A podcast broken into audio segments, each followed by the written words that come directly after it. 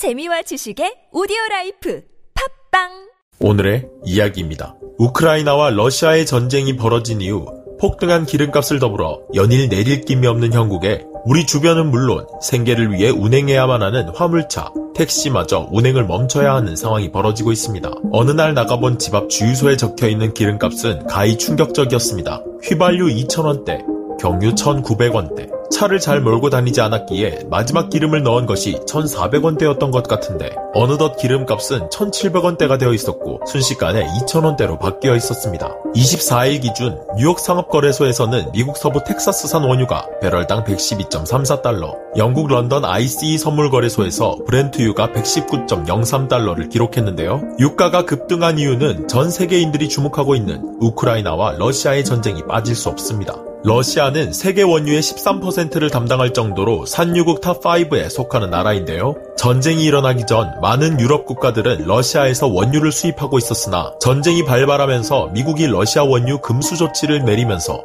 국제 유가와 증시 등 세계는 순식간에 혼돈으로 빠져버렸죠. 이에 거의 수입에 의존하는 우리나라는 더욱이나 큰 타격을 입을 수밖에 없었고 국제 유가가 조금씩 하락세를 보이고 있다고는 하나 우리 국민들은 그 하락을 느낄 수 없다는 것이 팩트입니다. 어떤 물가든 한 번 오르는 것은 잘 오르면서 내리는 것은 죽어라 천천히 내리는 건 비단 한국뿐만 아니라 미국도 마찬가지였는데요. 미국의 조 바이든 대통령은 실제 연설에서 이와 같은 내용을 언급하면서 미국 내에서도 기름값 폭리에 대한 조사를 지시하는 등 미국도 별 수 없구나 하는 생각이 들었습니다. 전 국민이 폭등하는 기름값에 몸살을 앓는 와중에 가장 큰 고민에 빠진 이들은 물류, 배달 종사자 등 운전으로 생계를 이어가는 분들이었습니다. 코로나로 인해 일거리가 줄은 것도 모자라 지난해 요소수 대란도 겨우 이겨냈건만 현재는 치솟는 기름값으로 사면타를 맞은 생계형 운전자분들 국내에 등록 차량 약 2,600만 대의 차량 가운데 330만 대가 화물차에 속합니다. 대형 화물차들도 존재하지만 보통 1톤 내지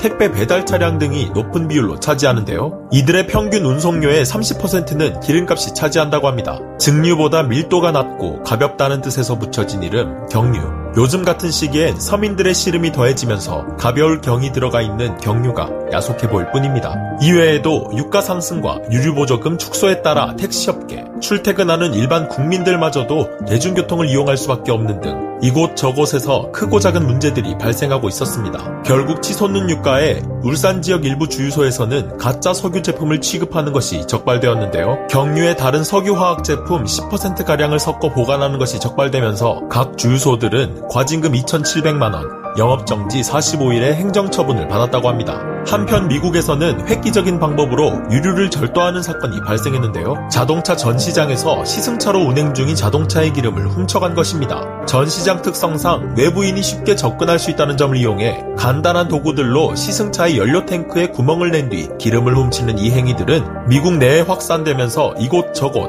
유행처럼 번지고 있다고 하는데요. 역시 미국답게 주유소 습격, 주유기를 해킹해 결제 없이 기름을 채우거나 유류 탱크를 손대는 등 다양한 범죄가 일어나고 있다고 합니다. 오늘의 이야기, 요즘 운전하는 사람들의 이야기를 들어보면 예전에 비해 교통량이 많이 줄어든 것 같다며 오히려 운전하기에는 편해졌다는 우픈 이야기를 들었는데요. 우크라이나와 러시아 간의 전쟁은 빨리 끝날 것이라는 다른 국가들의 예측과는 다르게 장기간으로 지속되면서 세계의 유류는 물론 세계 곡물 시장에서도 큰 점유율을 보이고 있는 두 나라이기에 에그플레이션까지는 아니더라도 곡물 역시 폭등할 것으로 예측하고 있는데요. 사람이 필요로 하는 의식주 가운데 먹는 것마저 가격이 폭등하는 사태가 벌어질 경우 어떤 일들이 벌어질지 막막할 다름입니다. 오늘의 이야기 마치겠습니다.